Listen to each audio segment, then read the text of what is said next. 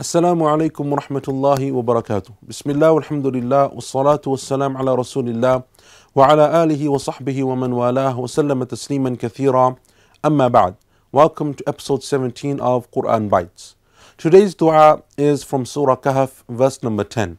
And Surah Kahf as we all know it is highly recommended to recite it every single Friday, as the Prophet ﷺ said. And the Prophet ﷺ said to memorize the first 10 verses of Surah Al Kahf will save you from the trials and the, and the fitna of the Dajjal. So it's a very important surah. And one of the reasons why it's important is because of the stories contained therein. And one of those stories is the story of the people of the cave. Now, the people of the cave were a group of young men seven in number. And they stood up against the oppression and tyranny of their people. Their people were a group and a nation who used to worship other than Allah. They would worship other than Allah and they would commit shirk. And this small group of young people disagreed. They wanted to worship Allah alone. And because of their religious beliefs, they were persecuted. Because they wanted to worship Allah alone. That's it. They didn't want to worship anyone except Allah alone. They were persecuted by their people. And so they were challenged by their ruler and their people to establish what they were trying to say, to, to uh, substantiate their worship, to justify their religion. And so they did so. But they realized once they left the court of that ruler and their people that they would be persecuted until they were killed. They would be hunted down. There would be a witch hunt until they were dead. And so what did they do? They ran away from their own people, their own community. And they found a cave where they went to seek shelter, not knowing that Allah would decree that they would sleep for over 300 years as a miracle and blessing from Him. As they were entering into the cave in Surah Al Kahf, verse number 10, they make a dua, and that is the dua that I want to focus on today. Allah subhanahu wa ta'ala says, أعوذ بالله من الشيطان الرجيم فقالوا ربنا آتنا من لدنك رحمة وهيئ لنا من أمرنا رشدا They say, Oh Allah, grant us from you mercy and make our affairs easy for us. Now I want you to ponder over this dua. The people of the cave are running away from persecution. They're running away from difficulties that no one can imagine. They're being hunted down because of their religion.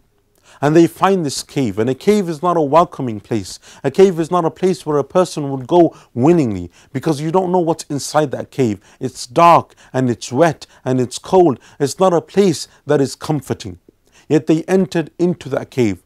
But as they enter into that cave, and they're facing this trial and this difficulty, look at the dua that they make. Do they make dua that Allah destroys their people? That Allah subhanahu wa ta'ala just destroys everyone that disbelieves? Do they make dua that Allah subhanahu wa ta'ala inflicts them with some disease or some illness or some affliction? No.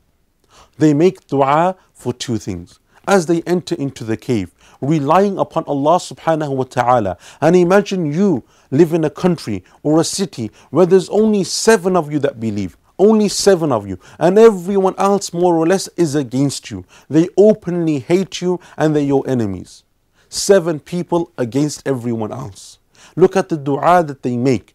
Firstly, they're conscious of making dua, of turning to Allah subhanahu wa ta'ala. And then they make the dua and they ask Allah for two things. Oh Allah, grant us mercy from you. رَبَّنَا آتِنَا مِن لَدُنْكَ رَحْمَةً Meaning, oh Allah, it is only your mercy that will protect us, that will shelter us. It is only your mercy, oh Allah subhanahu wa ta'ala, that will save us from their oppression and their evil. They're asking Allah for His mercy. They know that it is through the mercy of Allah subhanahu wa ta'ala that they will gain salvation. If Allah bestows His mercy upon you, then who in all of the heavens and the earth, who else in the whole universe can come and stop and stand against the mercy of Allah subhanahu wa ta'ala? Who can oppose the mercy of Allah?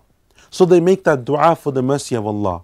And the second thing they make dua for is وَهَيِّ لَنَا مِنْ أَمْرِنَا رَشَدًا Oh Allah, make our affairs easy and upright. Oh Allah, keep us steadfast and firm upon this religion. You guided us to this religion. Now let us do that which is in the best interests of our religion, that which will bring us closer to you, that which will gain us your pleasure.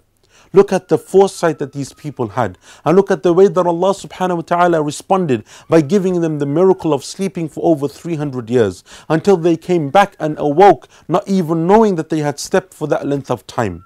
Look at how Allah subhanahu wa ta'ala helps His awliya, helps the righteous believers.